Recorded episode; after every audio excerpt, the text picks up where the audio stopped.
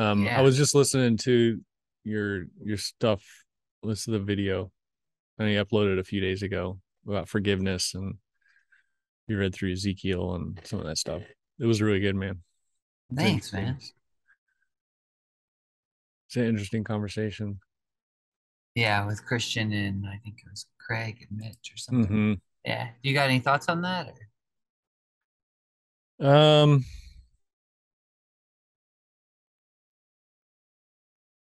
you guys were talking about the blaspheming of the Holy Spirit, and I like you're talking about it in terms of like unforgiveness, which I think is fine, or someone was talking about it in terms of unforgiveness. It was probably me.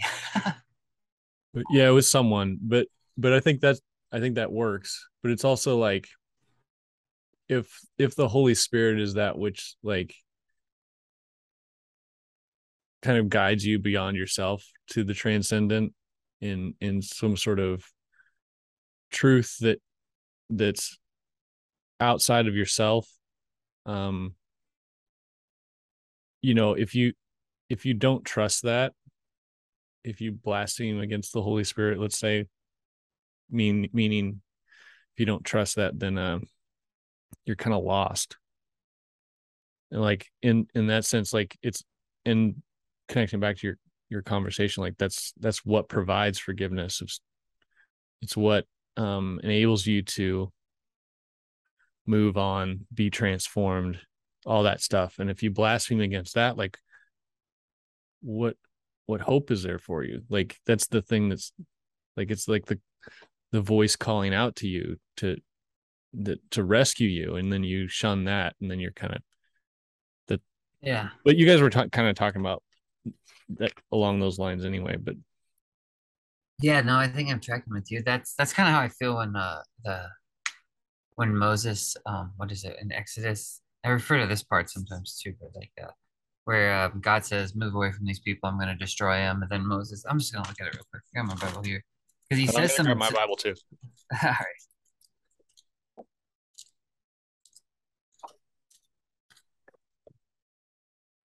Let me see where it's at. Yeah, it's uh yeah, it says um uh what does he say? Now it came to pass the next day, you have committed a great great sin, so now I this is what Moses said to the people. You have committed a great sin, so now I will go up to the Lord. Perhaps I can make atonement for your sin. And Moses returned to the Lord and said, Oh, these people have committed a great sin and have made for themselves a god of gold. Yet now, if you will forgive their sin, but if not, I pray, blot me out of your book, which you have written. I mean, that's kind of how I feel. It's like if it's not uh forgiveness, like you said, there's no hope. I'm just like, like it's not even to make that statement to me. Like if you like blot me out of your book, it's not really even a statement of like defiance or anything. It's just more like if you're not a God who forgives, like, well, I have no part in your story. Like there's no yeah there's no hope for me here. So yeah um i want to talk to you about job yeah, let's do it. um did you did you watch the latest video that me the last I one wanted to. I wanted to. Okay. I haven't gotten to it yet. well i'm going to talk about something that we talked about there so, but i just Okay. wanted to know if if you heard about it or you listened to it or not because you've been following quite a few of the videos you've been leaving lots of comments Yeah, I've been watching all of them, so that's why. Yeah, that's probably where you noticed. If I if I had watched this latest one, there probably would have been like ten comments on it. I'm sure. right. So this goes along with all your ideas about uh, God's mercy seat and all that, which is really uh, interesting to me and, and seems like it runs into what I'm finding in Job. So there's something interesting that happens. Um, so in Job 40, let's see. Um, so so God appears to Job in the whirlwind. God talks about um sort of the wonders of nature, then the animals, and then uh Job answers. and Job's answer, he just says, Behold, I am of small account. What shall I answer you? I lay my hand on my mouth. I have spoken once and will not answer twice, but will proceed no further. Um, and this is alluding to something that Job said earlier, which is when he would he would he's remembering the days of old when he would come to the city gate and all the men are gathered. And and when he would speak words to them it was like words of wisdom. And he he said men would would put their hands over their mouths not because they were afraid of job or because they uh or not because they thought they themselves were terrible. It's just that they wanted job to speak and job said my words for them were like the latter the latter rains. It was like this refreshing rain that comes. Um and so he's remembering his old the old days when that was the case and and then he laments kind of how he's become a byword among his people. And so that this is why job covers his mouth um as god speaks. It's not because he's afraid of god or he's feels belittled. He he's actually like it's it's in a sense he's in the he's in the presence of wisdom and wonder and job doesn't want to speak. So then god says this next after he kind of god says dress for action like a man. I will question you. You make it known to me. And then in verse 10 through 14 i'll just read this. It says adorn yourself with majesty and dignity. Clothe yourself with glory And... oh wait. I got to read the first the verses ahead of this to make sense of it. So i'll start in verse 8 will you even put me in the wrong? Will you condemn me that you may be in the right? Have you an arm like god and can you thunder with a voice like his? Adorn yourself with majesty and dignity. Clothe yourself with glory and splendor pour out the overflowings of your anger and look on everyone who is proud and abase him Look on everyone who is proud and bring him low, and tread down the wicked where they stand. Hide them in the dust together, bind their faces in the world below. And I also I will also acknowledge to you that your own right hand can save you. So anyway, like I was a little confused through through with that little section because it sounds like the uh the vengeful Old Testament God that's kind of caricatured by like, you know, he's just angry and vengeful and gonna smite everyone. Yeah. and, and uh well, so God speaks, he talks about Behemoth and then Leviathan, and then we come to the end of the book, which which is the epilogue. And Job makes this beautiful confession. And then after that, God rebukes the friends. Um, and so I'll read I'll read for chapter 42, verse 7. It says, uh, after the Lord has spoken these words to Job, the Lord said to Eliphaz the Temanite, that's his first friend, My anger burns against you and against your two friends, for you have not spoken to me what is right as my servant Job has. Now, therefore, take seven bulls and seven rams and go to my servant Job and offer up a burnt offering for yourselves. And my servant Job shall pray for you, and I will accept his prayer not to deal with you according to your folly, for you have not spoken to me what is right, like my servant Job has. So Eliphaz the Temanite and Bildad the Shuhite and Zophar the Naamathite went and did what the Lord had told them, and the Lord accepted Job's prayer. Um, so this is this is interesting because um I feel like this is this whole scene of of Job being set up as the mediator between him and his friends um is a fulfillment of what I just read in 40, which is how God treads down the wicked where they stand and how he binds their faces in the in the earth. It's by reconciling and um, offering forgiveness to them.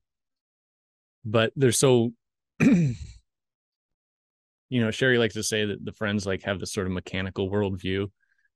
Like they're like. I'll do this and God will respond like this, you know, and it, it's just sort of like a, a very um yeah it feels like karma to me. Like a, I yeah think, yeah. Like they they kind of see it as like karma, karma a karmic system or something. Yeah and and so god almost kind of like gives them something to do, but they have to bring it to Job, who is the one who's not following that system. He's the one who wants to see God and um and so uh, but I was thinking about that in terms of of your idea of of truth on the mercy seat.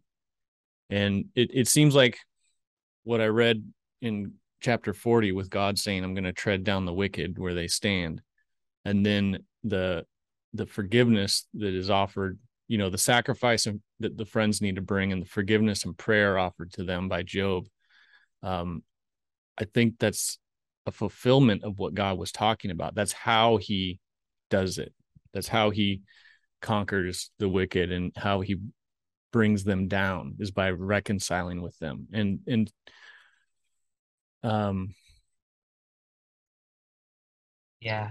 Mercy yeah mercy triumphs over judgment type thing yeah. Yeah. That was something brand new for me that i just like learned as i was going through this last part of job um yeah i feel like i feel like you're right. When you have to actually wrestle with forgiveness it's like an extremely humbling thing uh because you have to actually contend with yourself in a way too and recognize you need it and recognize you need mercy and then uh and recognize you need um love that goes beyond yeah karma goes beyond this mechanical world system that um there's a love that goes beyond it and runs deeper than it i guess so it's like uh, like the two sons the prodigal son and the older son like the older son um i mean i guess you could say maybe like you could i guess you, you can't really say definitively but you could ask the question which one ultimately knows his father's love more is it the one who went off and wasted his wealth and and realized his father's love isn't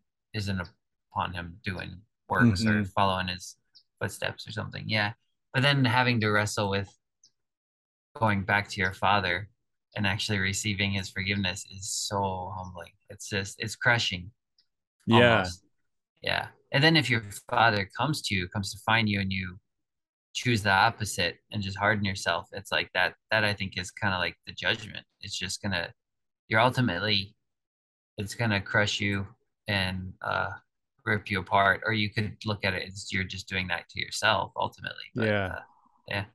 But it's like the closer God draws near, it's like, are you doing it to yourself or is He doing it to you? Because it's like this, just you know, when love just like, especially yeah. forgiveness. Like if someone's trying to offer you forgiveness and you don't want it, it's just like uh, there's this level of pride that's just I don't know, that's uh, extremely destructive.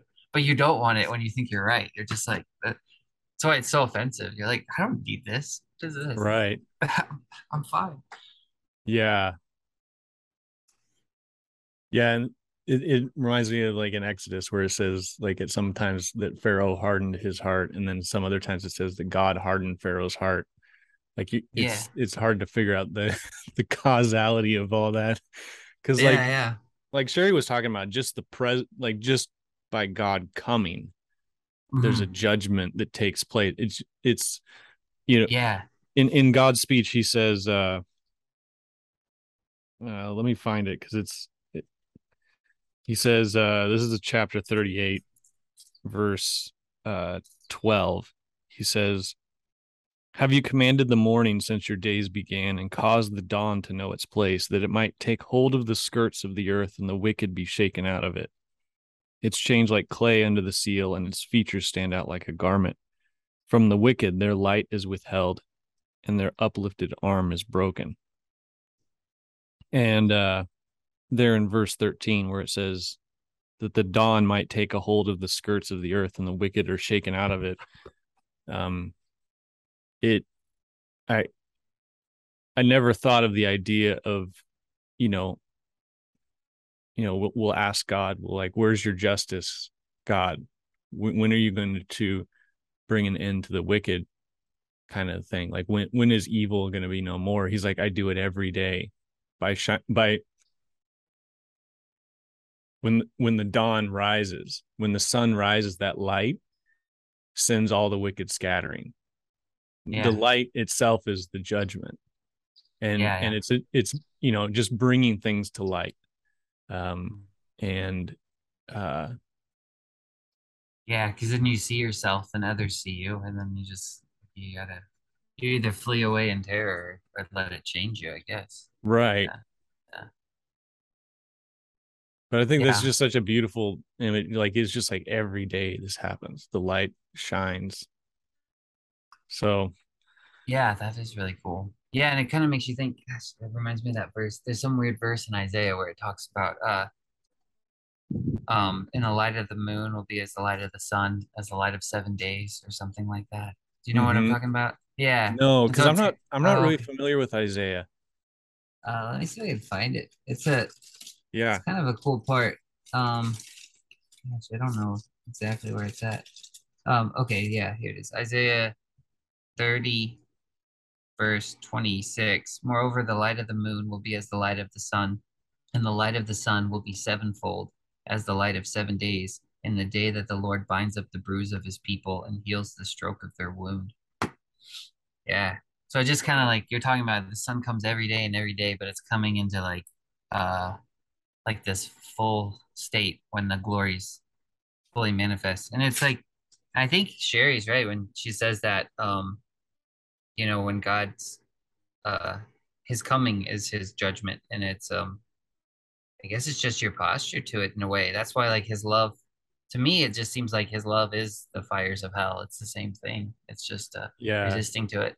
And like I think I think there was one part in the Gospels where um Jesus is prophesying about uh their destruction or something, and then he says, it might be in Luke, and he says, because you didn't recognize the hour of your visitation or something like that. And it's Mhm. like just that that phrasing always stood out to me, and maybe it's translated weird, but just the fact that it's like it's just him visiting. Like he just comes.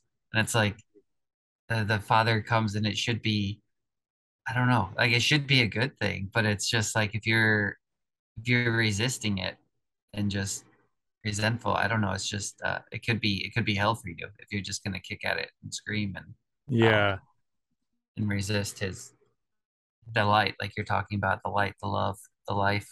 Uh, yeah, and if you look at it, and if I, I don't know, for some reason it works in my head better if I look at it in terms of forgiveness, I guess, because it's just kind of like that to me. If God, if God showed up and said, "I forgive you," and I thought I didn't do anything wrong, I'd be like, "Who are you?" Especially if it was a person or like God through another person. Like if someone comes up and I like, forgive you. "Yeah," and it's just like, well, "Who are you?" Like, what did I do? Come on, screw up.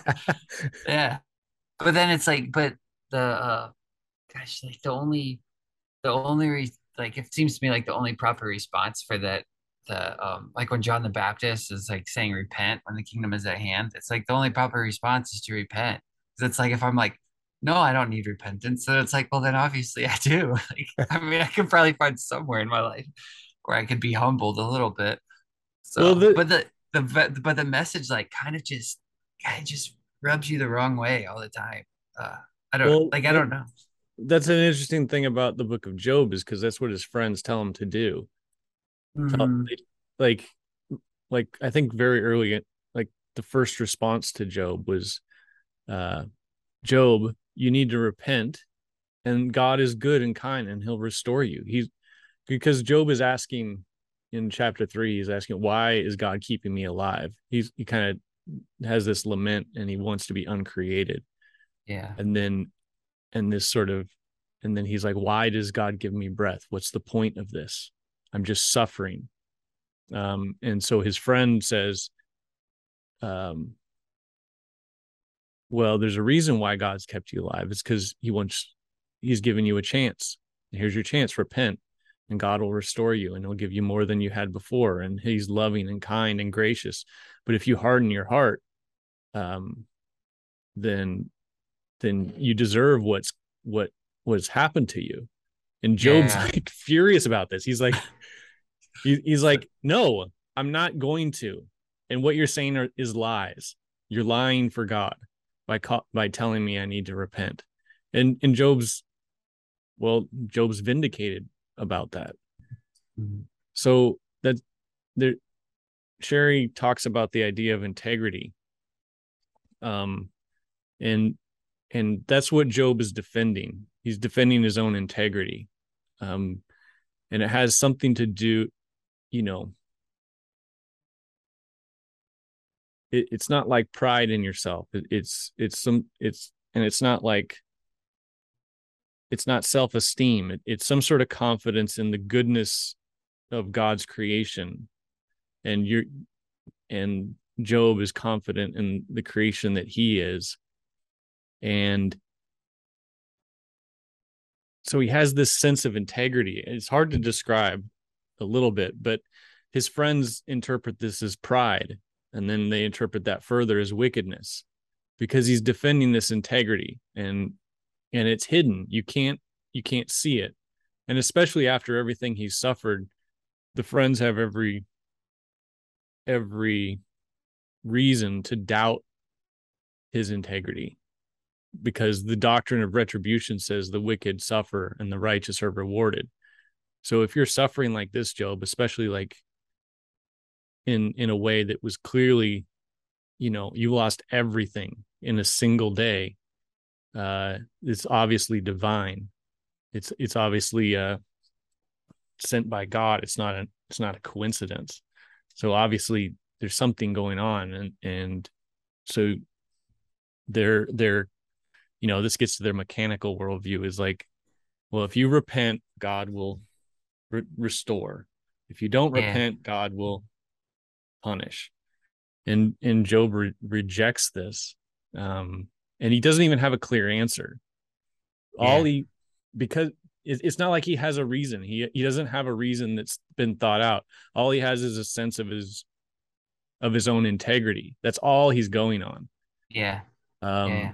and this is what god sees in the beginning when when you know job's it said that he's blameless and upright. And then after Satan strikes him the first time, God says, "Look, look at my servant Job. He still he still maintains his integrity." Uh-huh.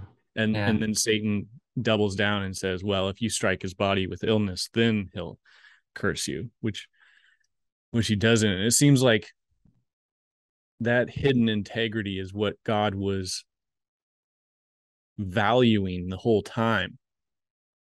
And and that um, that integ it's something like that integrity in job needed to be known needed to be made known. But how how do you get the world to know about how do you get the world to know about that? Um and so basically i i think um, that that there there was a comment or a, a commentary I read from a sixth century Christian that said Job was beaten with a rod and so that his so that his fragrance could be spread more widely.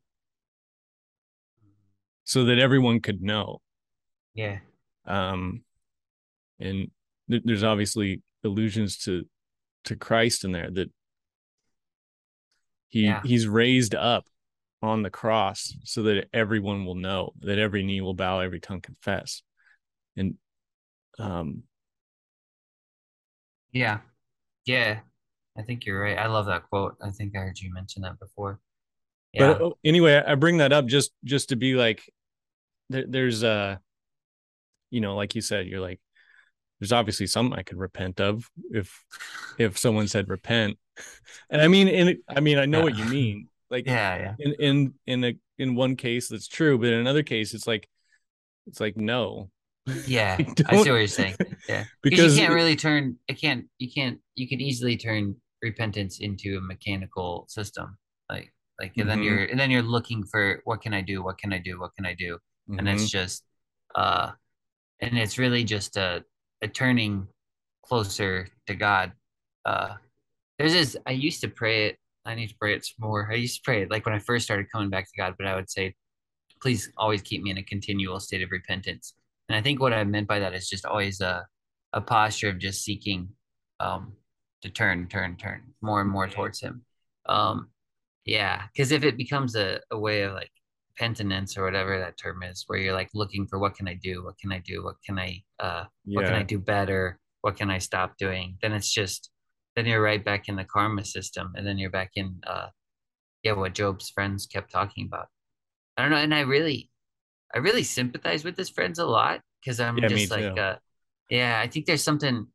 I don't know if there's something there in the fact that I don't know if all of them, uh, Job as well, could have been previously seeing the world that way before this happened. I don't know because it sometimes I wonder that just because they they call him the teacher, sort of like he taught people, and it's like, did his friends actually learn this from him, and then they're just spitting his own Oh, right. like yeah. But I mean, there's that's just total speculation. But then even still, it's just I think I sympathize with him mostly just because it's just so easy to fall into that um that category of like what what can I do? What can I how can I earn God's love? Like it's just hmm it's it's so easy. But there but then yeah, you read through it, you're just like, man, you guys are just being cruel to him and like man, his and his yeah, his integrity is like I don't know, I can't put my finger on it because it's not uh, I like what you're getting at because it's like it, it's deeper and goes beyond what I normally uh perceive integrity as because like hmm when you normally hear the word you would think something like uh like you almost equate it to works or something, but it's more of like a Right. uh it's deeper. It's like the this like holding your fast to. God. Yeah, yeah, yeah. Yeah. And it's it's kind of reminds me of like when Peter says to Jesus, like, where else should I go? Like you have the like I'm not this this is all I have. It's just I don't hmm know. Something under underlying all of that. It's just uh yeah. And the the suffering part, it reminded me of um I mentioned this uh because I've been because I've been talking to Jacob uh lately. Uh, you know Jacob, right? Yeah. Yeah, and so he mentioned Isaiah 53 because he'll say the suffering servant, and he'll always say it's like plural or something. The though he'll refer to the word deaths, and he'll be like, "See, deaths is plural," and um, and I think you could read that two ways. Like I think you could think of it as like, well, I die daily, like I have all hmm these deaths, but then if you you could actually, I actually like what he does though because he he says it's just about the suffering servant and I'm like, I think that's probably like that's more accurate. It's about Christ, but it's about uh, more more rightly the suffering servant. Because you read through it, and I'm like, man, it sounds a lot like Job. Like you're talking about, like it pleased it pleased the Lord to crush him. Like it pleased him to beat him with a rod to disperse that fragrance or something. hmm Because the so that the world might be blessed by it. And it's like what a awful thing and what an honor at the same time. It's like I don't know. He's this I know, right? like um like one of the most amazing like characters in the entire Bible now. And and God mentions him later. Like he, I think in the book of Ezekiel, God brings him back up and he's like, even if like he he references Job and that hmm I'm just like, man, that's and then in the book of James, I think it talks about him again. And I'm just like, man, that's just Yeah. uh Yeah. one Um, man. I'm going through First Samuel with some guys, and uh, we're right at like First Samuel 20 or something. It, it's right when when David kind of flees Saul for, you know, David's been like fighting for Saul, like being a commander. He's also been like in his court, like eating at meals and uh, playing music for him. Um, and so he's like involved in in in uh Saul's kingdom, but but like in several chapters before, like Saul is rejected by God and Sam and David's anointed as king. And so there's this, you know, and and Samuel does all this and then kind of like leaves town. Is like, I've had enough of Saul. and so Saul's kind of like trying to hold on to the kingdom. And David's here, uh, and and David has that integrity that similar to Job, um, because like you know when Samuel comes to anoint David, he he you know sees all the older brothers and and God's like, no, no, no, it's not by outward appearances, and then he says, you know, and he's asked Jesse, do you have another son? He's like, well, yeah, David's out watching the flocks, and and then God's like, yes, that's that's the man, and and there's an integrity that God recognizes in David, and then um David's doing his best. You know, David gets anointed, which has got to be mind-boggling. That so Samuel comes and anoints you king, but then you're not really king. Saul's still king. There's still like this earth, like so so like what do you do? And then Saul has brings you into his service, and like you're serving the king, and like you're doing good things for him and he, he Saul is constantly getting angry at David because he's you know Saul Saul has slaved slayed his thousands David his ten thousands. The people are singing this song and and Saul's getting all butt hurt about it because he wants it to be about him. And then and then uh there's the all of chapter 20 is about um David's just like hyper paranoid because Saul has already tried to kill him multiple times. Jonathan's trying to play a like a, a role, like trying to keep, you know, he's like, no, my dad's not trying to kill you. Uh, I would know about it. And David's like, no, I'm just like days away from death. You don't understand. And Jonathan's like, okay, what do we do? And they hatch the plan to, you know, David's not going to go to the feast. And if Saul gets angry, then he'll know. So David doesn't go to the feast, and Saul gets angry, and Jonathan knows. And um, this is the last. I think this is the last time Jonathan and David see each other. They're like, they're like kindred spirits, because because Jonathan, even though he's the prince, he's in line to be king next. He recognizes the same integrity in David. Um, and you know, he says to him before he goes, he's he's he's like, remember me when when you come into your kingdom when when when yeah. you rule.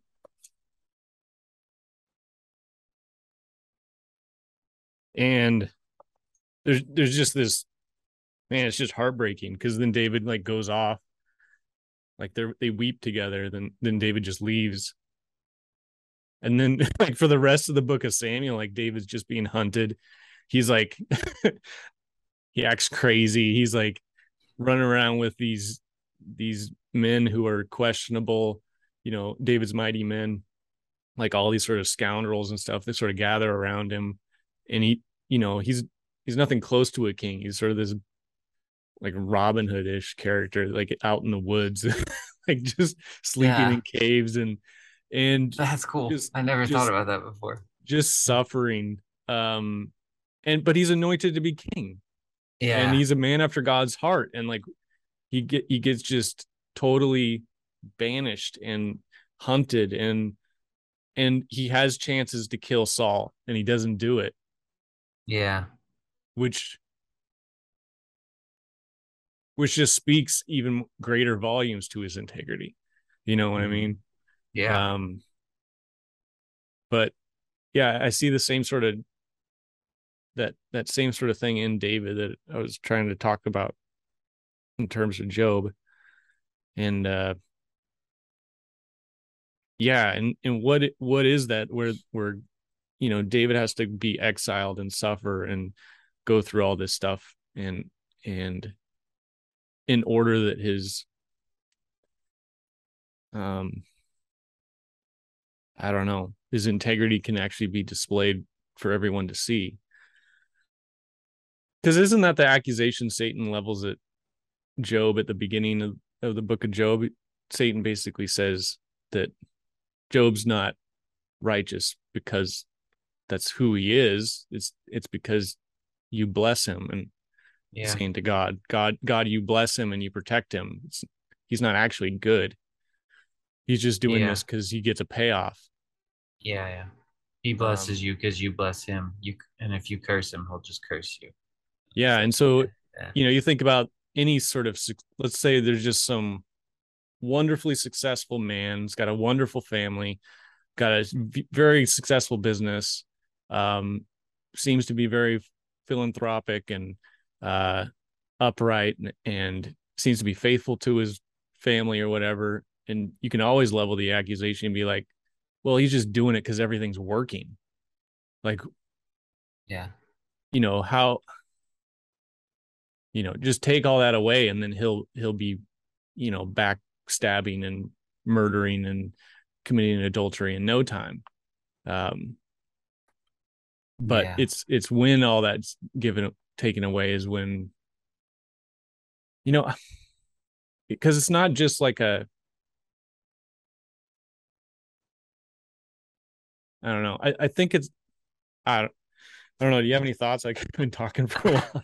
no, no. I'm yeah. This is great. I don't know. Yeah, I, I, I'd like to get a better grip on like what this word means. I was while you were talking too, I like tried to look up what that word integrity meant in Job, and it just said integrity, and I'm like, well, that's that's helpful. But I think it also said, I think it might have said when I looked down, scrolled down a little further, it said like innocence or something. So I was wondering if there's Yeah. if maybe there's a connection to some sort of um like childlikeness to it as well or something because Well, yeah it is. Sherry Sherry equates it to virginity also. Oh wow, that's interesting. Mary's virginity is her is her integrity. And Oh, it's the okay. virginal Yeah. aspect that enables you to uh receive Christ in you. Yeah, that's Christ really is born of a virgin.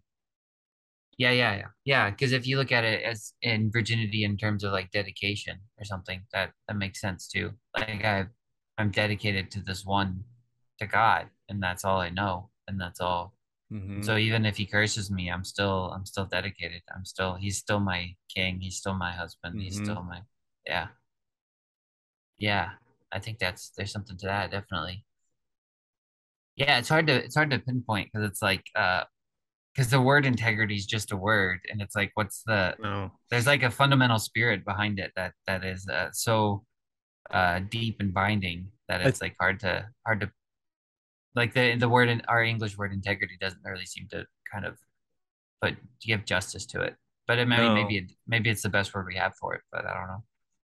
Yeah, and it has something to do also with like the self in sort of a Jungian sense.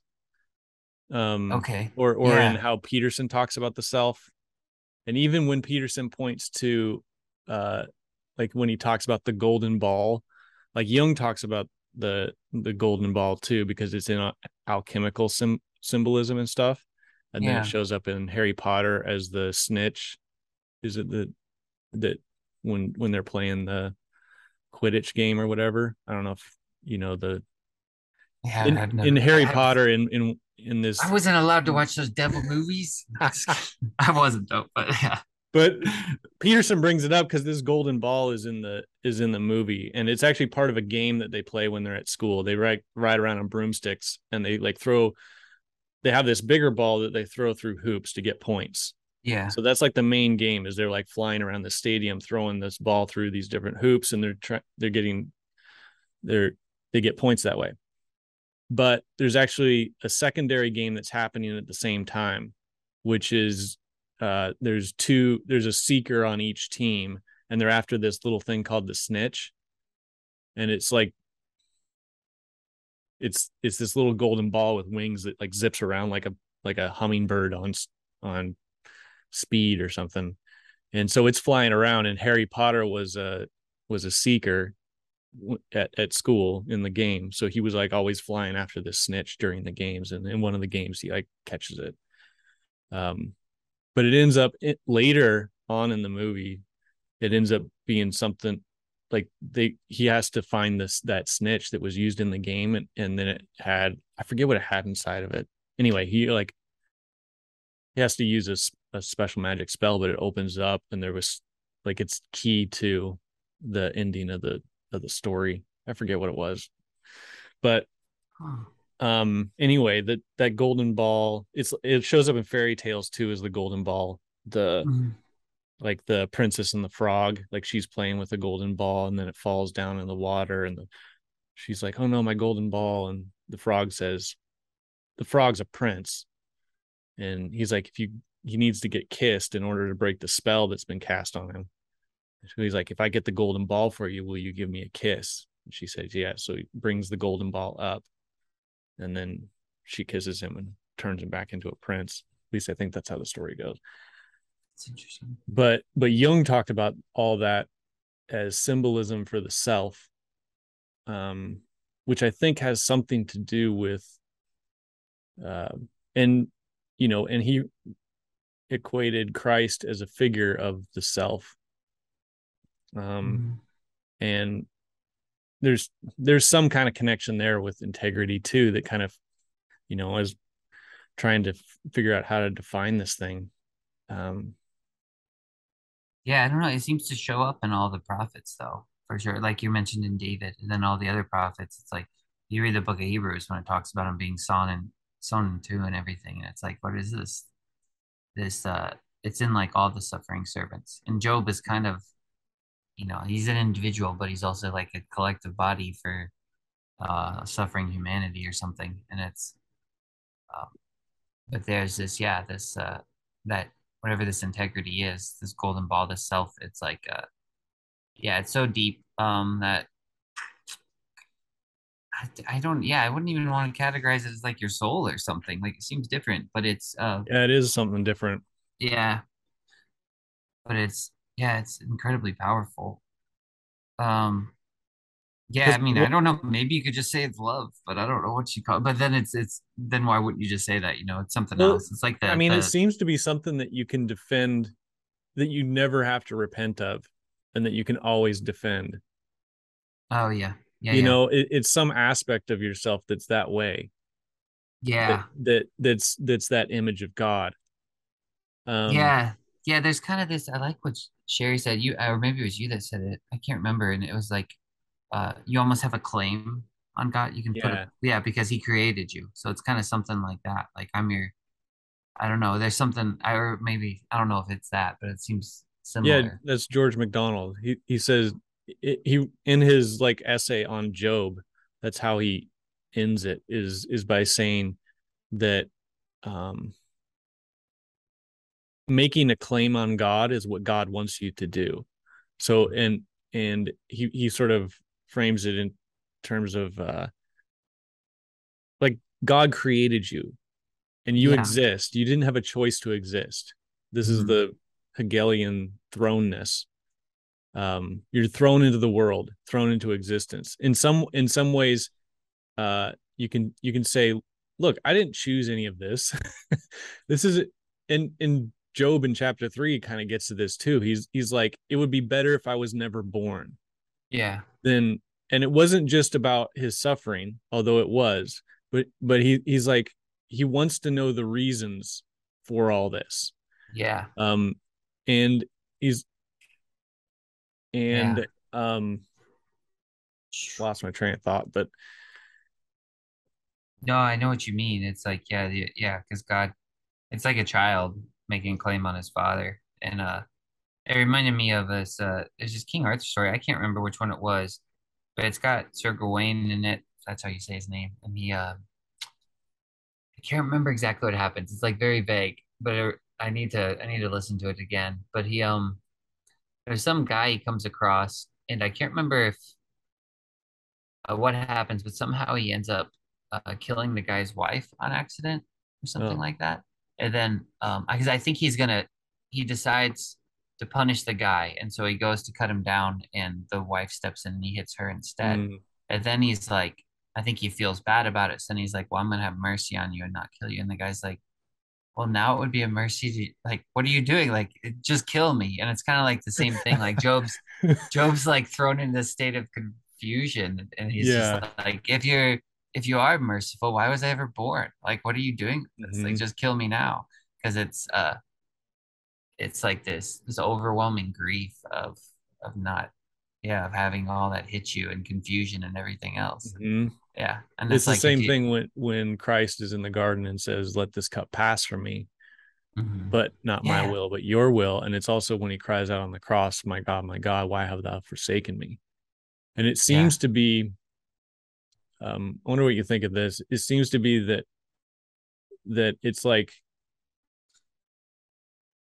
like the the suffering we go through that that we don't understand makes us.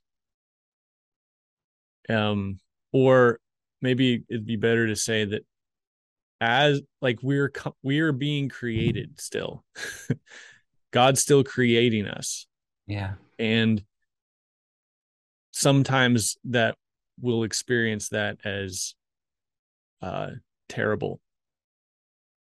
Um like Im- imagine if uh if a piece of clay was sentient and then you started forming it and then you know you're pounding on it and then you you're forming it and you like you're pressing on it and you make it into a vase and then you throw it into the kiln and you're firing it you know or, or making anything like like these metaphors are all throughout scripture. It's it's the threshing of the wheat. It's the it's the you know being thrown into the fire. And you know the uh you know is is you like a if you're a blacksmith you're p- throwing the piece of metal in the fire and bringing it out and hammering it and throwing it back in the fire and taking it out and hammering it.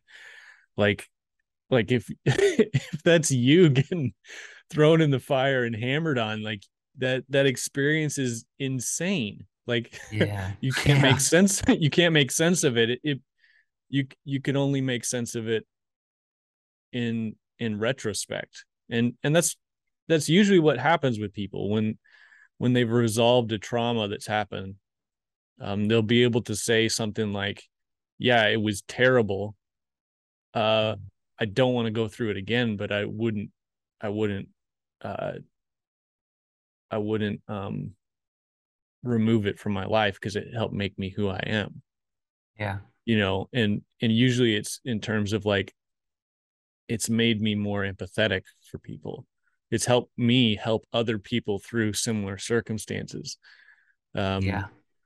Yeah. it's and you and you see i think that's what god's doing anyway he, he's like building a he's building a connection from heaven to earth and we're the we're the links and Yeah.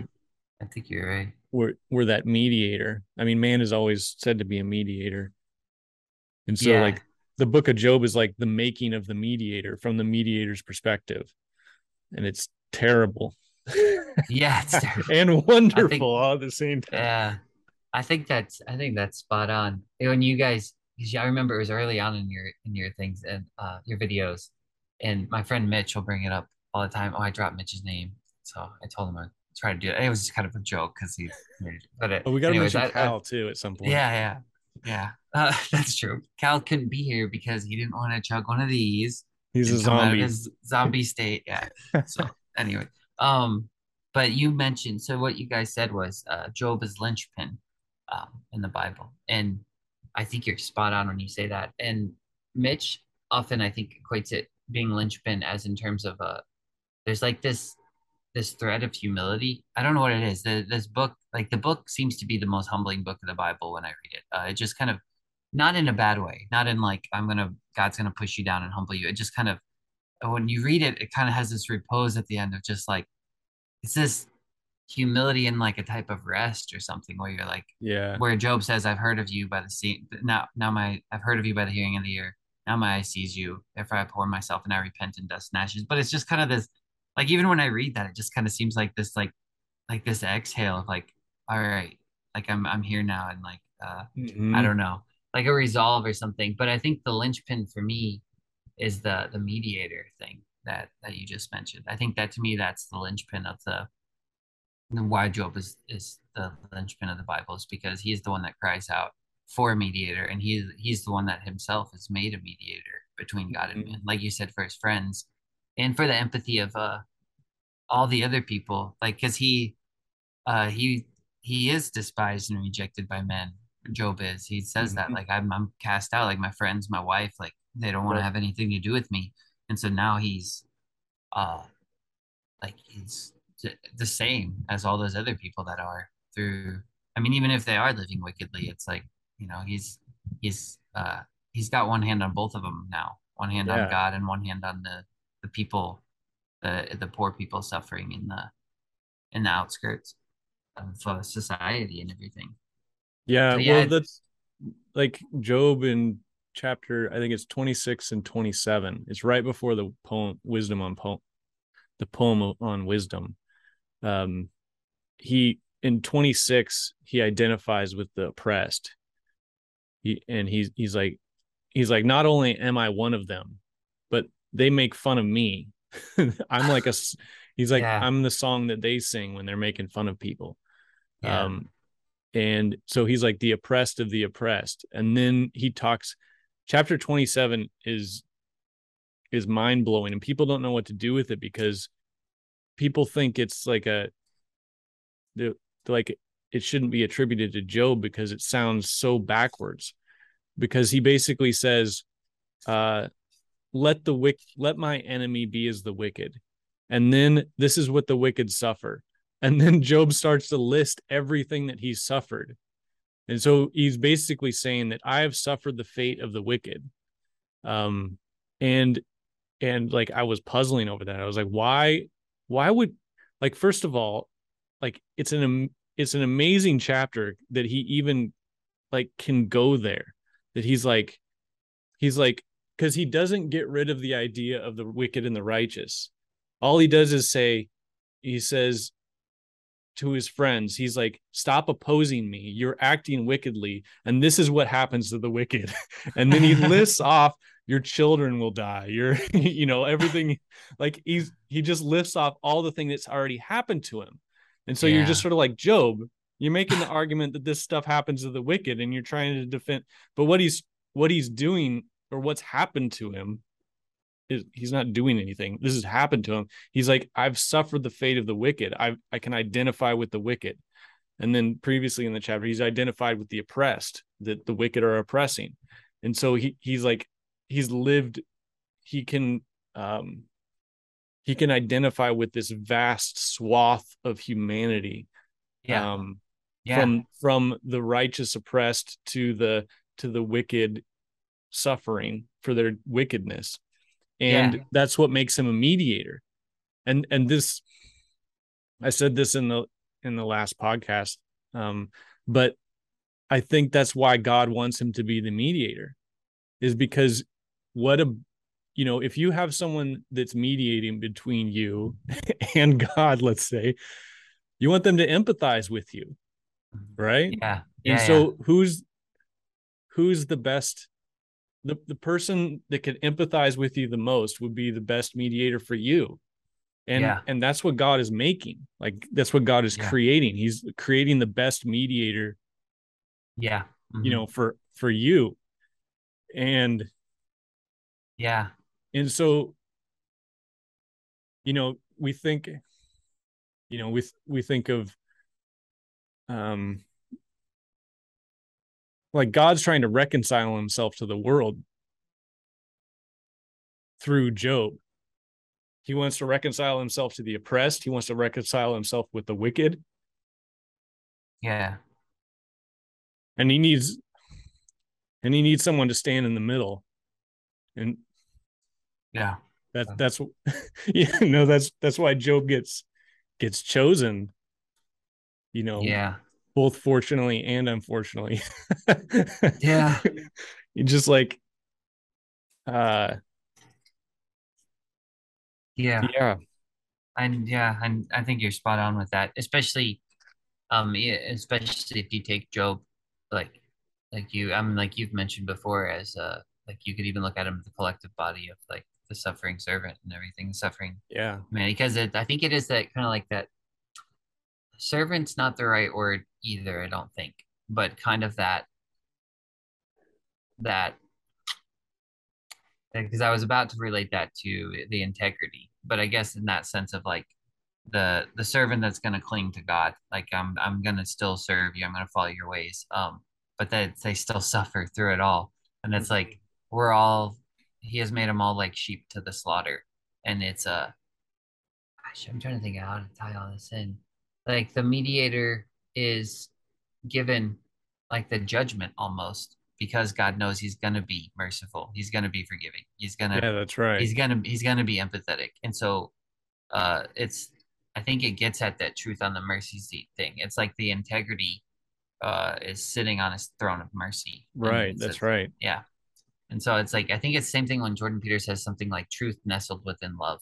It's like you're still holding to this truth and you're still not yourself kind of like just say, well, screw it all. I'm just going to be wicked and let mm-hmm. us eat and mm-hmm. drink for tomorrow we die. Like right. you're you're not going that way. You're still holding on to your integrity, the truth, but it's in in this. It's on a throne of mercy at this point, where it mm-hmm. extends all the way. He sees himself with the wicked now, so it's like now the gates of hell are open. It's like if that's right. where the wicked are, it's like yep. well now he's just opened them and he's pulling them out.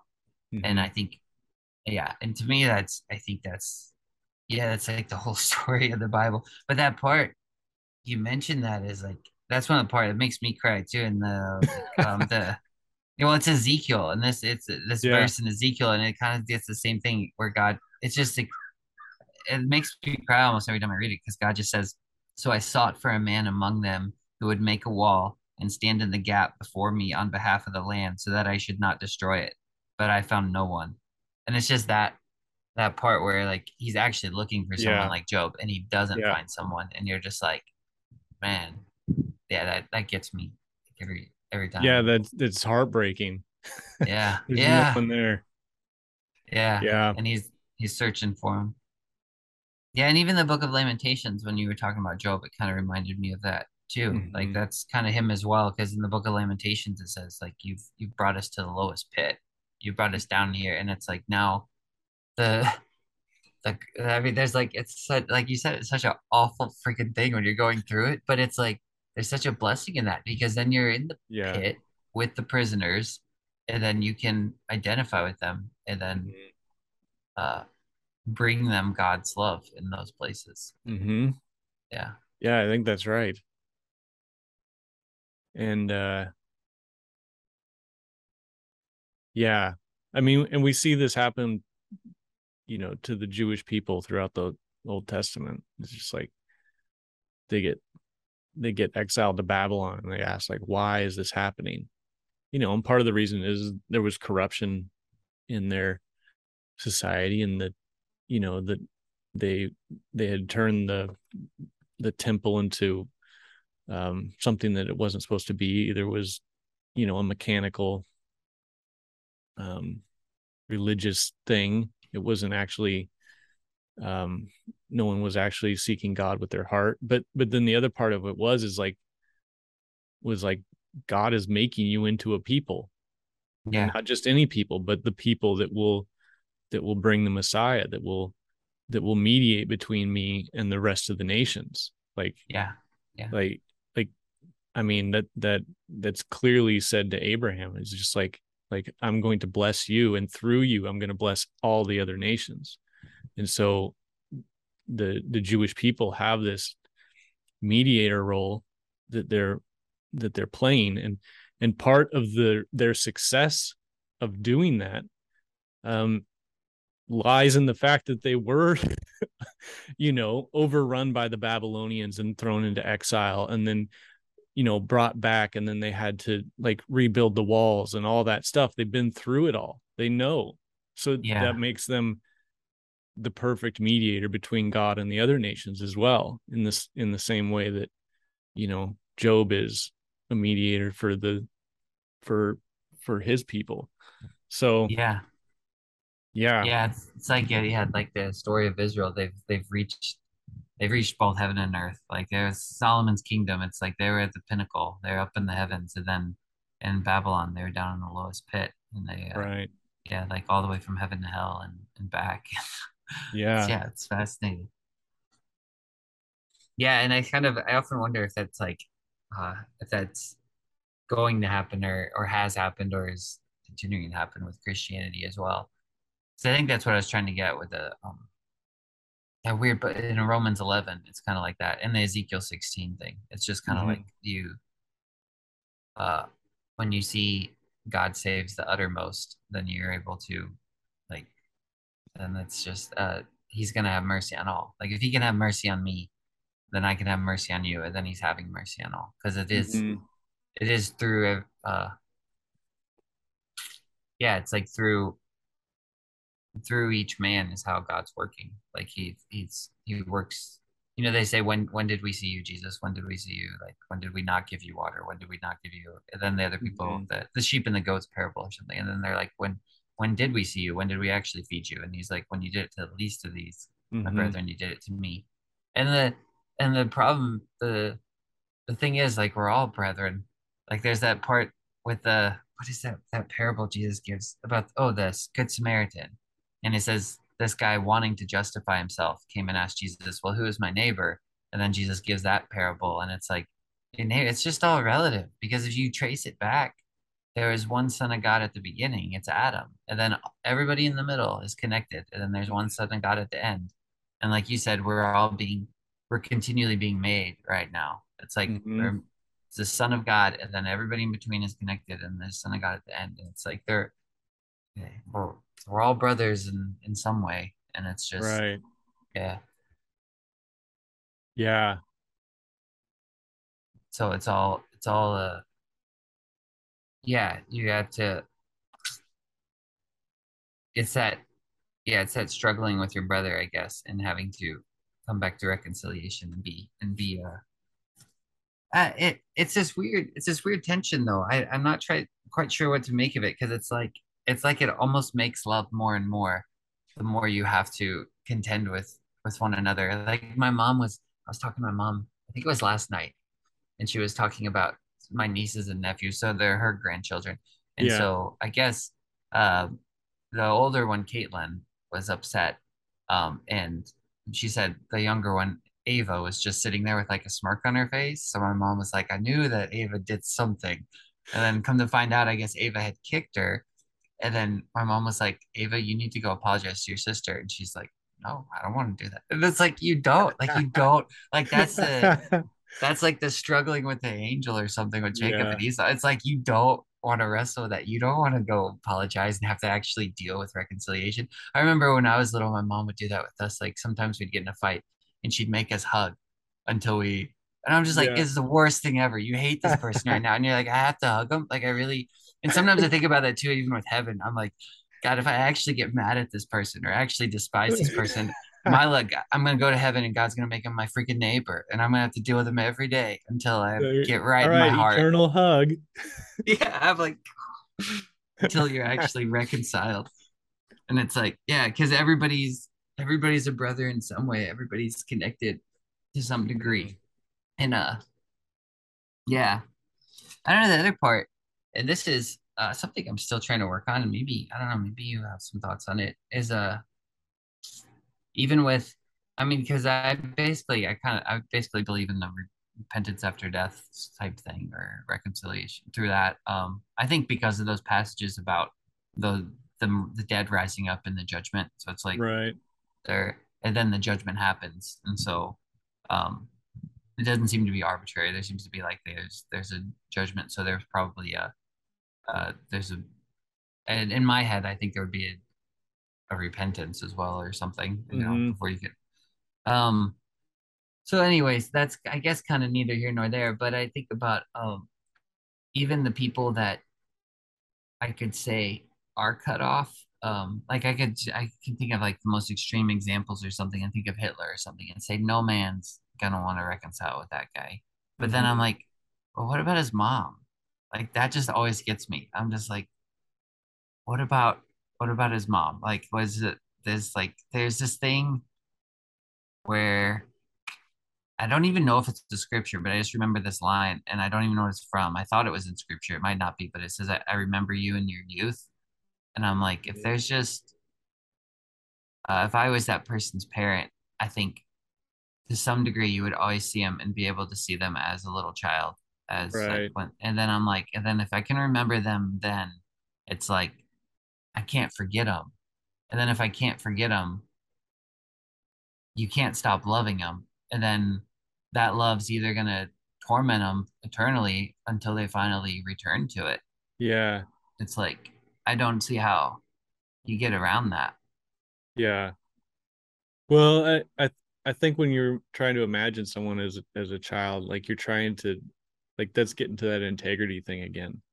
Like what's that what's that thing that you know, people will betray their integrity. That's that's a problem. Like I think that that might be one of the foundational, you know, when we betray our integrity, like what do you, what do you what's there to rescue you?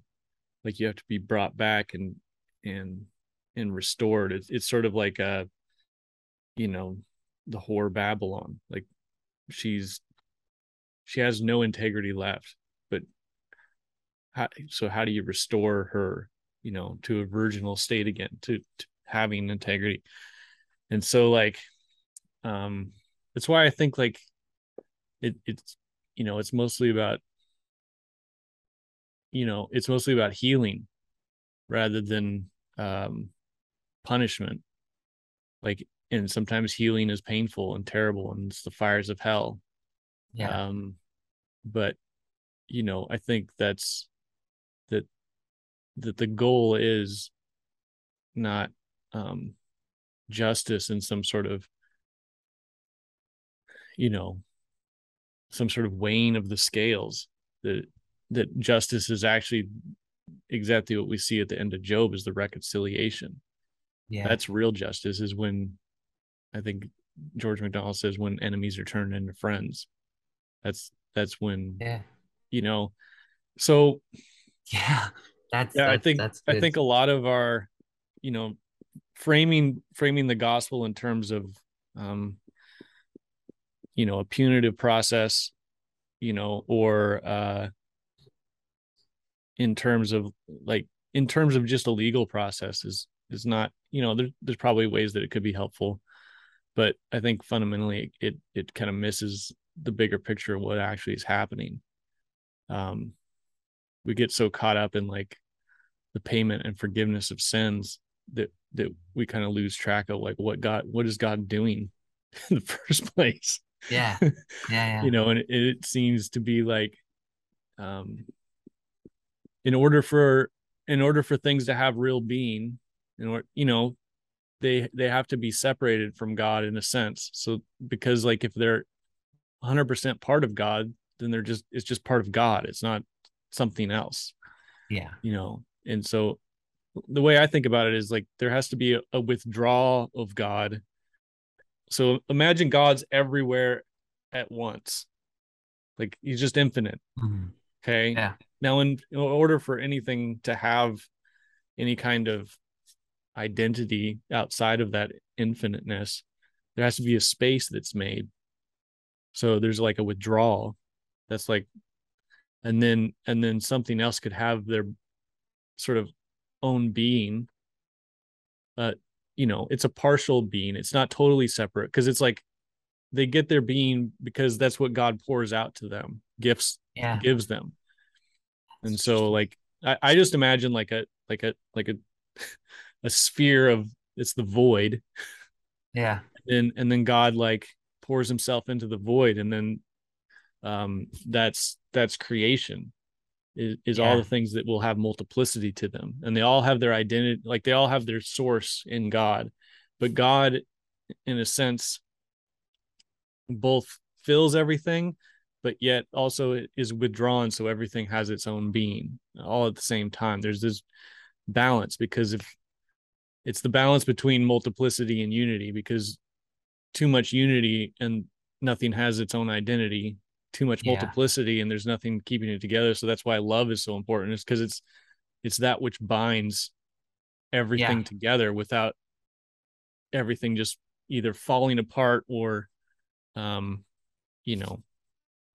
Yeah, it's like the yeah the or you could say the, the chaos and order. Like you said, unity, multiplicity. You could kind of say mm-hmm.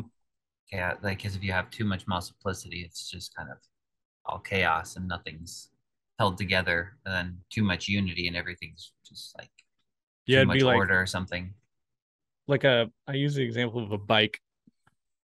Like, um, so if you have a bike, yeah, if it's all working right, it's like the perfect balance of multiplicity and unity because the wheels are separate and like the yeah. gears are a little bit separate so that they can turn and move and like the bike has a purpose. And like if if the bike has too much unity, like say you put it into like a, a car crusher and you smash it into a cube, like, yeah, yeah, you have greater unity, but now it's not a bike anymore. It's it lost its purpose. And then yeah. also the same thing is if like you take the parts and you just throw them along the street, you have you know you have greater multiplicity but you still lost the bike and, yeah and you know in order for the bike to be a bike there has to be like the the these balances that that are made.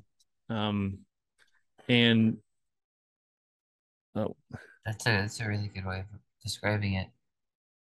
So so but i you know i i kind of had a personal experience with with god kind of withdrawing from me not because of sin, but just because he wanted it, it was right when I was going uh I was trying to make a decision about college or going into ministry and stuff.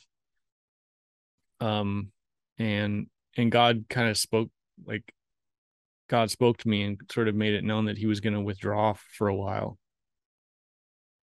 Just and just so I could like it it wasn't, you know, often we talk about God's presence being near us, and then if we sin, we push him away. and then the way we get god back is we is we repent and and you know but but i had an experience where it had nothing to do with sin it was just god withdrew Yeah. and it was kind of a difficult time but it was like the the the thing he kind of told me was that um because because i said to him i said you're uh you're leaving me aren't you? And and he was like yeah but you'll get to know me better in the long run. So uh and that's the case like it's true. Took years to, to finally Wow. kind of like see that fulfilled. I mean really it was it was like 15 years between when i could finally say like oh yeah that's true. And even after you know even after that i'd be like you know you'd still pray for god's presence and seek him in prayer and stuff. It wasn't like it was devoid of church or you know other disciplines or whatever but it was it was really a type of withdrawal. And and i i think it's in that same sort of way. It's like it's like god used it to make me Wow. and and to like you know give me an identity and so Yeah. That's man. There's this line in a it's a, like an old Christian metal band whatever, but there's um uh, he says in an old "We're christian what It's, it's a, like a Christian metal like uh, I don't know if you ever listen to this, but it's like there's a genre. It's Oh, like, like- Christian Christian hardcore I band. thought you said metal, and I was like, I was like, what's what's Christian? What's a Christian metal? I was trying to think No, like no, some it's- physical object. I said I said band, but yeah, I guess band could be anything though. Yeah, so I don't know. Yeah. But yeah, but there's this line that says, um, what good is the whole world when I promise no tomorrows? I only promise your tomorrows will never take you past my palm. And I just always that last, I love that last line. I I promise your tomorrows will never take you past my palm. That kind of reminded me of what That's you're saying, where God's like, He withdraws from you. Um, gosh, like 15 years you said, but it's like somehow you're always in the palm of His hand, and you're still in Yeah. His, yeah. Uh, yeah, I don't know. It's it. It also reminded me of because you. I mean, I think you go through those times where it's like, uh, it's a where you feel like you're scratching and clawing just to find them, and it's like just everything's Yeah, dark. for sure. Everything's dark, and um, and you just.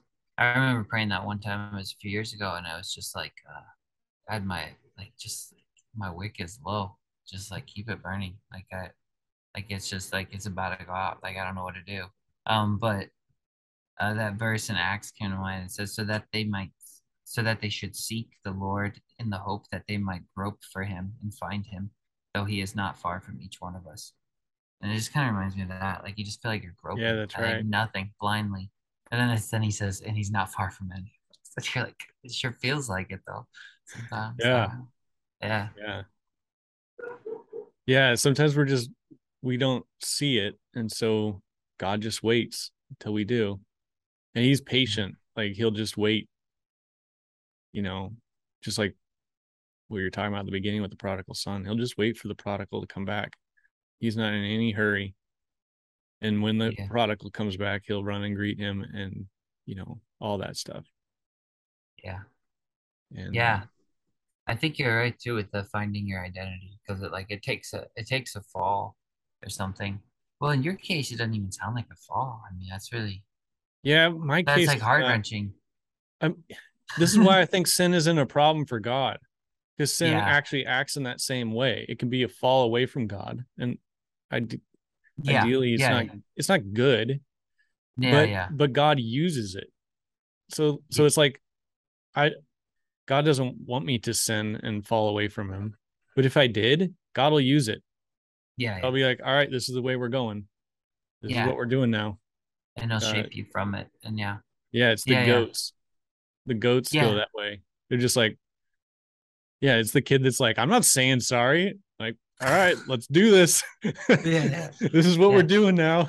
but in the long run, like you said, I mean, it's it, it forms your identity. It forms who you are. Yeah. And, and God withdrawing from you is like uh, um, I liked how you mentioned that he like creates a space though, um, because I think it might have been Nate Heil that and Jed at one time when I was talking to them, they said uh, forgiveness makes space, and it's like Yeah. he like he withdraws, um, and it's like he takes away.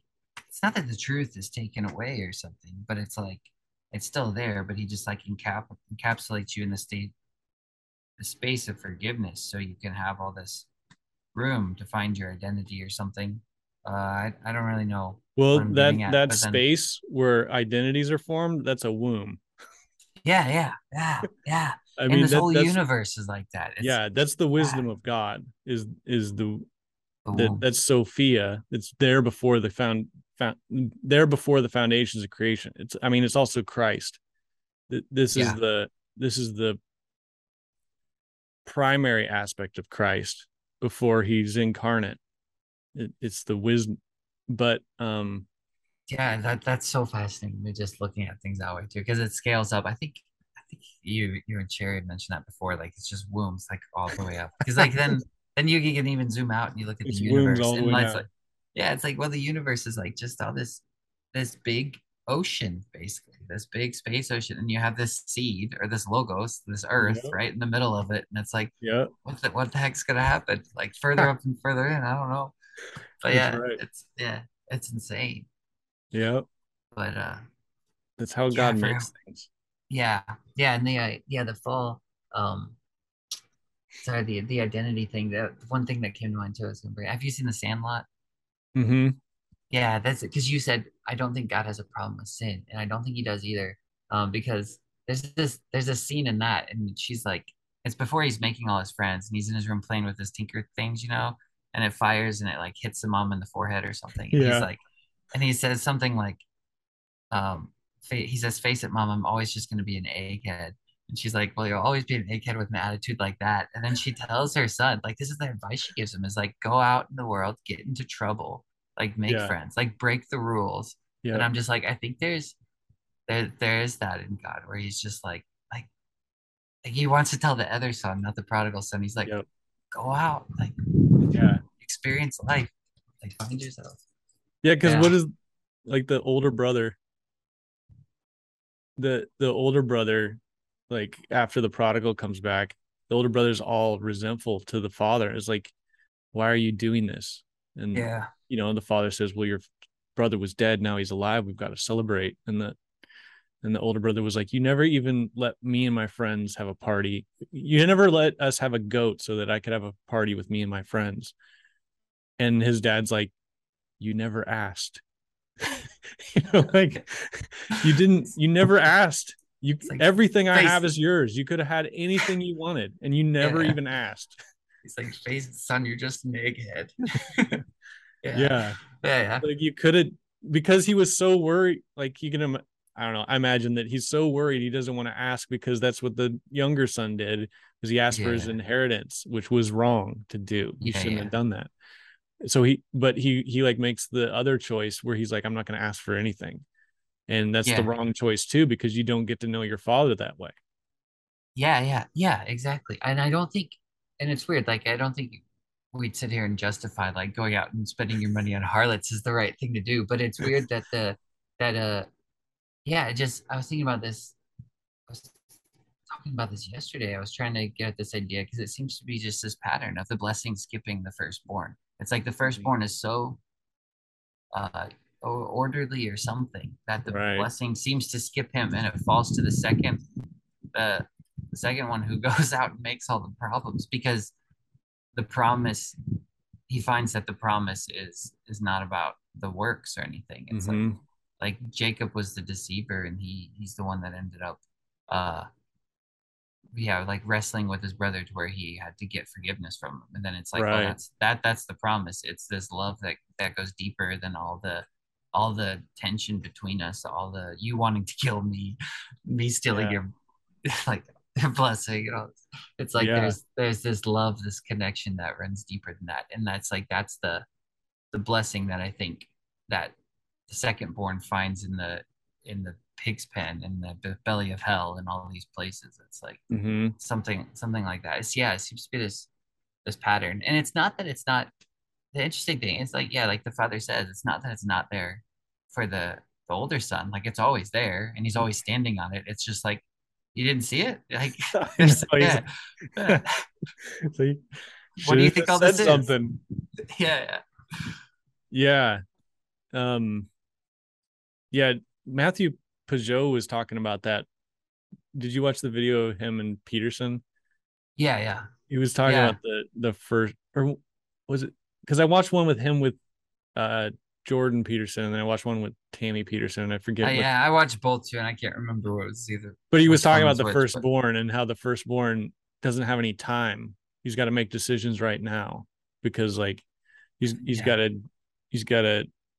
There's a there was a sense of time where the the older son just needed to make decisions to keep things ordered and and you know a problem would come up he would have to act now he doesn't he doesn't yeah. have time where the second born always had time to think and then could come up with something else later or not it wasn't yeah. he didn't have the responsibility of doing the things that the firstborn had and so there's something something to that where like yeah he doesn't like the identity's not weighing uh, the his father's house and his father's identity isn't weighing as heavy on his shoulders or something. Like, yeah, it's something it's not, like that.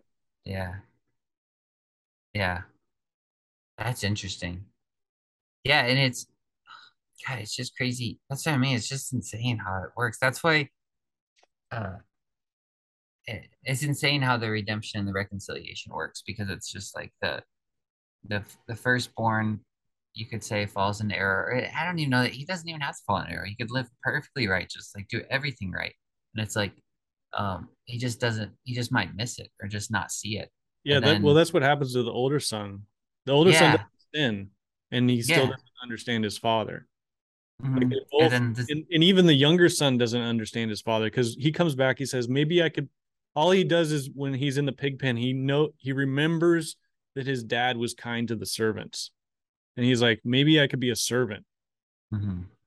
yeah. like that's that's his hope is is that my dad's kind to the servants i could maybe be a servant and and the dad like reestablishes him as a son again like both of them totally they don't understand their father yeah both yeah. of them miss it they they uh but the younger son does definitely understands him better because the older yeah. son's resentful in the yeah, end yeah. like that yeah you know that's that's the son is, that, that needs to be told like go out and get in trouble.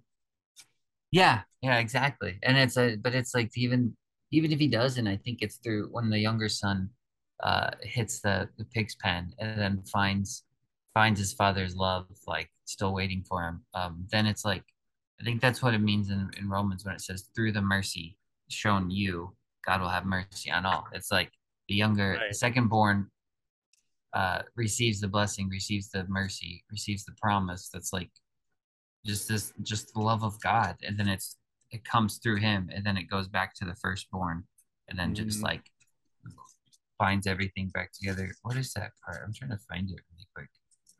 Uh, um, eleven. It's like the story of Joseph. Joseph does that. Yeah, Concerning the gospel, they are enemies for your sake, but concerning the election, they are beloved for the sake of the fathers. For the gifts and the calling of God are irrevocable. For as you were disobedient to God, you have now obtained mercy through their disobedience. Even so, these also have now been disobedient, that through the mercy shown you, they also may obtain mercy. For God has committed them all to disobedience, that He have might mercy, that He might have mercy on all. Mm-hmm. Uh, yeah, yeah. I like that you brought up Joseph too. Yeah, that's uh he he's the savior of his brethren. Um, yeah, he suffers in order to end up being in that mediator place too. Yeah, that's fascinating. And he's also I've also wondered about that. I haven't spent nearly it's like a fleeting thought that went through and I never spent any time with it. But I wonder if there's some way where he's like a mediator with uh, Egypt as well. Um, like he even he stretches down to Egypt and the God that God mediates to Egypt. Yeah, well, like Joseph is kind of um because he's uh he has two children in Egypt as well. So now he's like got a connection there. And so um well it's something like that. Is in the there seems to be this weird and this just might be the way my mind thinks, but Egypt seems to be a I don't know. There seems to be a different symbolism going on with it within each of these nations, Mhm. and Egypt seems to be kind of like a. I think in my mind, it kind of I conceptualize it as as almost like uh, materialism, or just like because I think in Ezekiel he calls Egypt your very fleshy neighbors. So just kind Mhm. of the yeah, just the things not not I guess just the things that are because I mean if you look at ancient Egypt, obviously they worship gods, but if you're Mhm. like I think the story of the Bible, it's kind of like they uh what does it say? Um the land uh, of Canaan receives water from heaven, so it receives Mhm. blessing from God. But the land of Egypt, it says they they it's like associated with toil, like they water their land by foot, like they go get it from the river and bring it Mm. back, and it's a it's kind of like this very more earthly, I guess, more material. And so, but then Right. there's a That a makes sense. connection, a connection between Joseph and and uh and Canaan in that way, the, the two lands. How does it? He's co- got he's got one foot in both almost. oh, Sorry, right. what, what were you asking? No, I was just at. No, you answered it. I, Oh, I was. I was thinking about. There's such a weird verse. Like after all the plagues of Egypt. Okay, so, um, let me see if I can find it.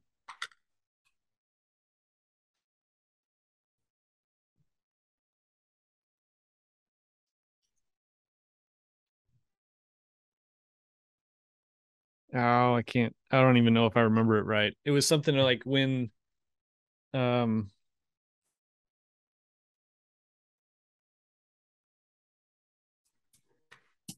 so the people.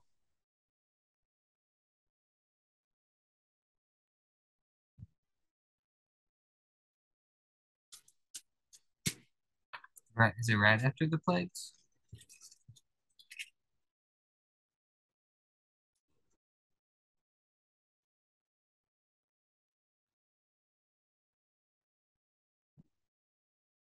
Oh, I don't remember what it. If I, I can't remember. I probably didn't remember it wrong too. But it was something, something about like, like God went out with the Israelites out, and along with them came all the other, like came. There were foreigners that came with them Oh, too, but then like yeah. the other gods came, like it. But it was like the heavenly host went with them as well.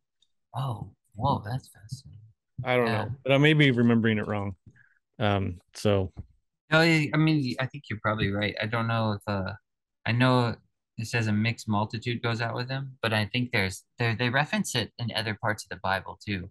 So you could even be remembering it from another part because I think it there's other parts where it'll like you know give a recap or something. It'll be like they came out of Egypt and they brought right, uh yeah. There's a it might be the prophets because there's one there's one of the prophets where he mentions I remember he mentions like while they're in the wilderness after they come out of Egypt they were serving these other gods. Uh, I can't remember what it was. Gosh, I'm not gonna remember it either. So I mean, I think I think you're right because I think it does allude allude to that in this in one of the prophets. because didn't like right. Egypt started start declining in its in its influence and stuff once this happened, like after or how? I mean, was Egypt still like a world power for Oh, I don't know. a thousand years? Yeah, probably. I don't, I don't know history I don't know I know. Yeah, yeah, I don't know. now we're out of our depths. Yeah, yeah. We can just no speculate idea. from here on. Yeah. Yeah, but it's a, I mean, it's kind of like, I don't know, there's, it's interesting because it seems like there's this, uh, yeah, I mean, you kind of experience that if, if Egypt is kind of like this materialism or very fleshy neighbors or very, Yeah, uh, yeah, uh, it's a kingdom of, like, as he says, their horses are horses of flesh and not spirit or something in Isaiah. So then, like, when you come out of that, uh, you go through like the Red Sea, it's like this birth, and then you're just in the wilderness, and it's like the things of the earth are just you don't engage in them as much, or even if you do, it's like there's no they're they're not Yeah. as uh, like you now have a tr- trend like you a transcendent perspective or something, and it's like you got to walk go through this walk through the wilderness where you before you can Yeah. the- Well, that's kind of what initiation ceremonies are about. Well, and even it's about like, you know, we're even in like our Christian stuff, we're born physically and then we have to be born again in the spirit. yeah Like yeah. like there's this idea of like um the material is like our mother. It's what we're Yeah. born out of. But then we we almost have to uh because because initiations like a lot of initiation rituals will be the the purpose is is to take the young men out from the care of their mothers and into uh the the service with the other men in the tribe. And so there's there's usually an initiation to mark that cutoff and sometimes it's even like fairly traumatic like they take them out and bury them in a cave and then take them to the woods and and leave them for a week and then they come back and then they welcome them back in the tribe and now they're men instead of and the Yeah. and the the trauma actually serves as like because the bond between mother and child are so is so strong that you have Yeah. to like mark it and cut it off otherwise you'll get that devouring mother thing or overprotective mother thing and then they won't actually become a man Um, yeah. and so so you have to have that cut off and there seems to be that that like the material world is our mother and Uh-huh. like we we love our mother and our mother loves us in a sense Yeah. but in order for us to actually become people there has to be like a cutoff and i think that's actually kind of what suffering and trauma does in our life too is it is it kind of make it puts a distance between us and the world you Yeah. know and that can be that can be bad in a way because it can be too traumatic and then you're too cut off from everything because like not only is there is there that cutoff you know you're you're sent away from your mother but you're also welcomed back into the tribe in some way. And so if you have an experience where you're cut off from like the earthly but you're not welcomed into a spiritual family like when you're born of the spirit well then you're some sort of orphan Yeah. that's expected to survive on their own and you can't. So like you just have this trauma and you have never been accepted into like a spiritual i don't know if any of that makes sense but No, I think But- it does. I think it kind of, yeah, I think it does. Because, like, if you have a mixed multitude go out with Israel, it's like, uh, because if you actually went out with them, I'm just thinking that, like, if you, I think it's the times where you kind of feel like on the outside of the church too, or something. If you've ever felt like that, where like, or you sure. feel like a, or you feel like a heretic or something, and it's yeah like, well, I'm like, you're still kind of out in the wilderness uh, somewhere, and it's like you're not really in the, uh, you're you're part of it, but you're not at the same time. Yeah, and it's it is kind of traumatizing. I don't know. It's a yeah yeah, and sometimes I think that it's sometimes necessary um in for in terms of mediating too, where you're God's trying to put you a foot in both places, but and it feels awful for the time.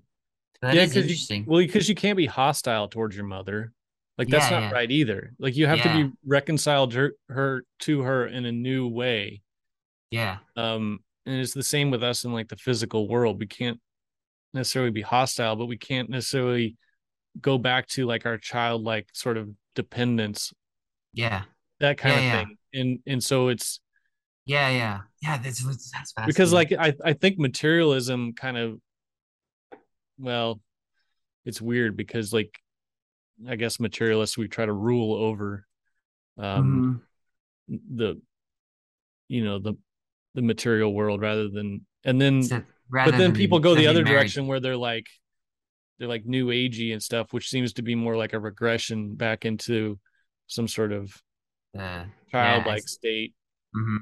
with, Yeah, with the what you're saying. material world rather than i don't know to be unified in love somehow i don't know Yeah, it's like a marriage. Like like first first she's Eve, like Mother Earth is Eve, and then you grow up, and then it's like then she has to uh become I don't know, I don't want to say marry, but it's like you got to grow up and you got to get married to her or something, and uh because Yeah. there's like there's Eve, and then there's Hagar, which is like Egypt, and it's like the because it calls Egypt the house of bondage, so it's like I think just being stuck and bound in the state of materialism Mm. where you're you're your dependency right. becomes becomes solely on that or something like even with the for me it's easiest to see uh in like in forms of like medications now or something like that where like uh sometimes like they're useful and they're helpful and they're you say god given because god provides through the earth but then uh when it binds you down and then you're like Yeah, stuck yeah, and you can't yeah. get out or something and it's like then it's the house of bondage it's kind of like the evil stepmom in cinderella or something like like Yep. you're like yeah you become a slave to egypt or something like that right and then uh and so there's like i don't know there's these different mothers in there. Then you have the the whore of babylon which is like this consuming mother or something. And it's trying to get you begin with eve with this mother earth you're talking about this materialism that just provides for you. And then then you have to exit it and go through this wilderness trauma type thing and then kind of be married uh to hmm the married back to Eve or something in a sense and uh, Right. instead of yeah instead of the regression like you're talking about and going back and being a child Right. part in Bambi gosh this line always stood out to me because there's not much dialogue in them in the movie Bambi but it's when his mom dies and then his dad just shows up and all his dad says to him is your mother can't be with you anymore and I'm just like it's just it's so freaking awful. It reminded me of like the initiation thing though. It's just like, all right, Yeah. there she goes. Well, Like, that happens so much in Disney movies is one of the parents die or yeah, both the parents are dead. And that's yeah, that that's like a that trauma that cuts you off from from the world that that helps make you into an individual, but yeah, yeah. um Yeah, I think in Lion King you kind of see the regression you're talking about when he goes to the Hakuna Matata yeah. extreme and he's like, screw all the responsibility. I'm going back to just like Yep. the the oasis and yeah. Yeah, I think that's the regression talking about, the new age regression or something. Yeah, that's Yeah. interesting. But I don't know if there's any way to avoid it because like you see like in all the stories like Moses after he kills the Egyptian like goes to Midian for 40 years. Joseph, Yeah. you know, gets thrown in the well and then he spends all those years in Egypt before his family he's reunited with his family. Then David, he he gets chased off and he's wandering around. Yeah, Uh yeah. Job, Yeah. like everyone follows that like and then then Jesus uh at the beginning of his ministry, he he goes 40 days and 40 nights um Yeah. fast in the wilderness and is tempted by Satan. Um Yeah. yeah, you see that sort of like I don't think there's any any avoiding I, yeah, I don't think so either. I think the thing with all those too is that they come back too, though. It's like Yeah, in the yeah, Lion you have to King, in the back. Lion King, he Nala goes to get him and he like didn't want to come back. He's like, no, I'll just like if Moses would have stayed in Midian and just been like, no, screw it, Zerah, I'm not gonna go back. Or or Jesus didn't actually go to Jerusalem. He's like, no, I'll just go through the wilderness right. and I'll go, I'll just stay in the woods and not Yeah, even, yeah, you have to don't, come back. yeah, yeah. It's a you have to come back and yeah, we, like be married to the And that's that and that's that recon like uh, a new like there's been a transformation that's happened and then there needs to be a new integration or reconciliation between everything again Oh yeah, that's fascinating. That's because cool. like because david you know he's anointed king but then he gets exiled basically and then when saul dies he comes back and then he he has to come back as king um and you know Yeah, same with like moses. Moses he was trying to help his people. He kills the egyptian and that, that doesn't go well. So he goes into exile to midian. 40 years and then he comes uh, back as a deliverer. Like yeah, like what the, yeah. That's crazy. like Yeah, that it is crazy. Yeah, and then job job loses everything goes through this period of suffering comes back as the mediator yeah, joseph is second in charge of egypt after his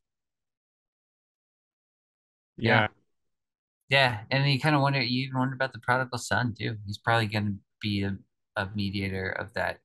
Uh, mediator to his older brother yeah, and his and the father and be like, yeah, uh, yeah yeah. It seems to yeah. That's it's the story of creation, I guess. I don't know, it's the story of creation and reconciliation. And it's like I think that is the yeah, the suffering servant, it's the cross and everything that, you know, is a in order for Mm. creation to be possible, you have to have that that space already prepared, like you're talking about. That has to be already this this thing has to be accomplished or prepared or uh, made ready for creation because in the yeah creation it has to find its own identity otherwise it's just gonna end up uh, fracturing or something or Yeah. like it's gonna be it's yeah you don't want something just being 100% yourself it's like it has to No.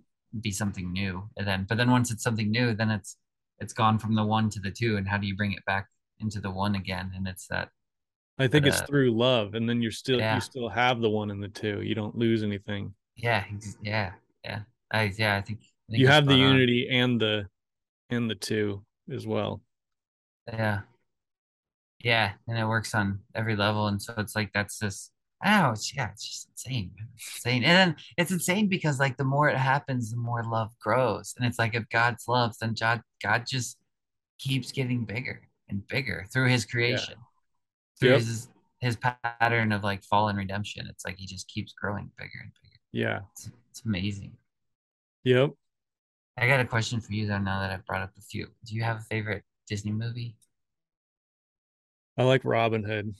nice Um and got a great soundtrack yeah, I just remember as a kid I watched that movie like a thousand times.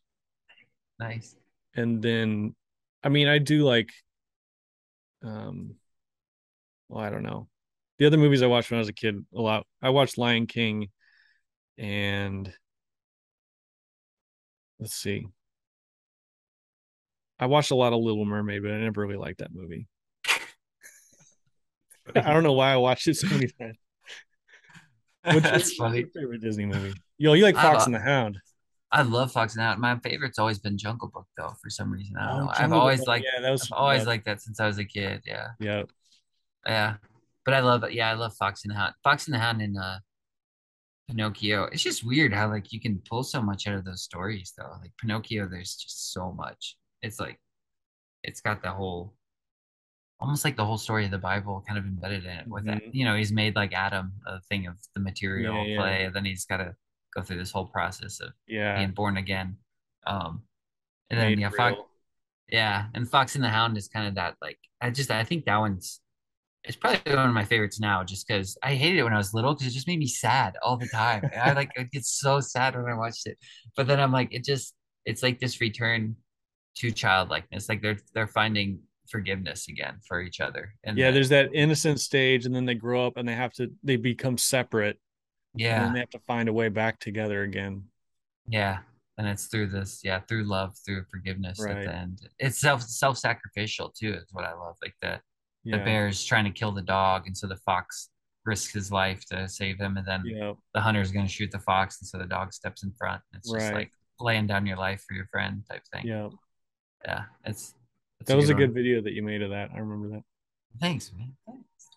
It's a good. That's a good. The other one. one I, I watched a lot was Sword in the Stone.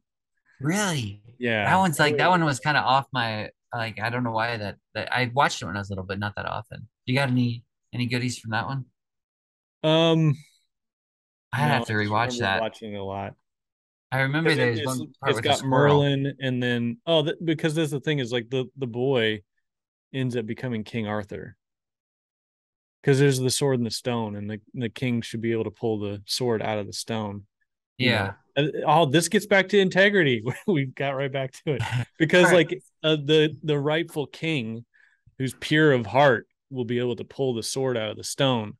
But that did, that's not even the point of the movie, though. The the the whole movie is about, um, uh, Arthur is is like a he's trying to become a knight. He's like this skinny little kid, and he's like serving this knight who's kind of like an idiot.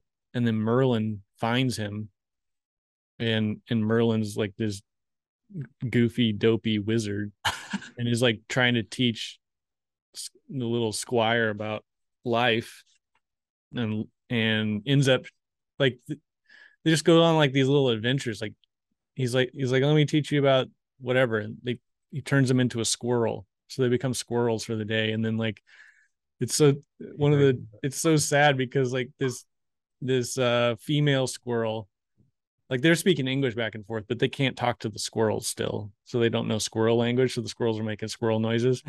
So this female squirrel like falls in love with with him. And then and and is like chasing him around. He's like merlin help! And merlin's like ah love.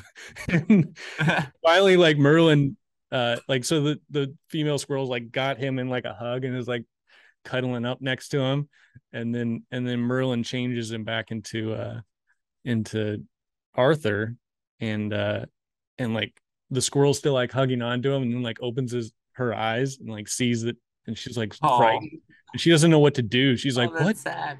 Yeah, it's so sad, and, Oh, and sad. this is like the, and he's like he's like, "I told you I'm a boy," and like she's like almost in tears like running back up the tree and and and merlin was like love's the most powerful thing in the universe and Oh. then arthur's like more powerful than gravity he's like yeah powerful than gravity that's so funny. but the whole thing is merlin's trying to educate him because he's he hates that he's like this stupid squire for this dumb knight Oh, and okay. uh, and then he just by chance at the end something, he goes and he pulls the sword out of the stone, and that's like how the movie ends. Oh wow. Yeah, I'm gonna have to rewatch that one. I'm surprised I Yeah. remembered that much of it, but it's a Yeah. good one. I, I haven't That's seen cool. it for years and years.